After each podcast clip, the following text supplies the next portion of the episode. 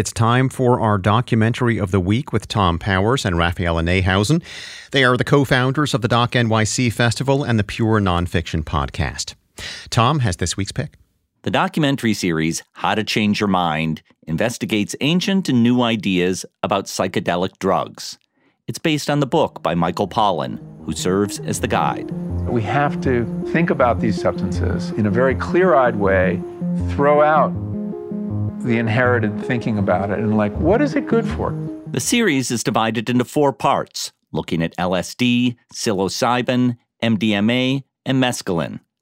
Pollan describes the 1950s and early 60s as a golden age of scientific research. But when the anti war movement embraced psychedelics, President Nixon cracked down. This is one area where we cannot have budget cuts because we must wage what I have called total war against public enemy number one in the United States the problem of dangerous drugs. Nixon ushered in a period of demonizing drug research. More recently, new studies have looked at psychedelics to treat PTSD, alcoholism, and other afflictions.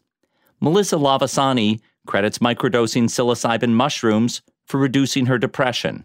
Now she's an advocate for changing laws against their use. We're going to send a message to the country that we're decriminalizing plant medicines. This is the beginning of the further dismantling of the war on drugs and providing options for people to truly heal themselves. The series is laden with advisories that it's not intended as medical advice, but it has the potential to start provocative conversations about exploring our consciousness. How to Change Your Mind is now streaming on Netflix. For more information, visit wnyc.org slash docs.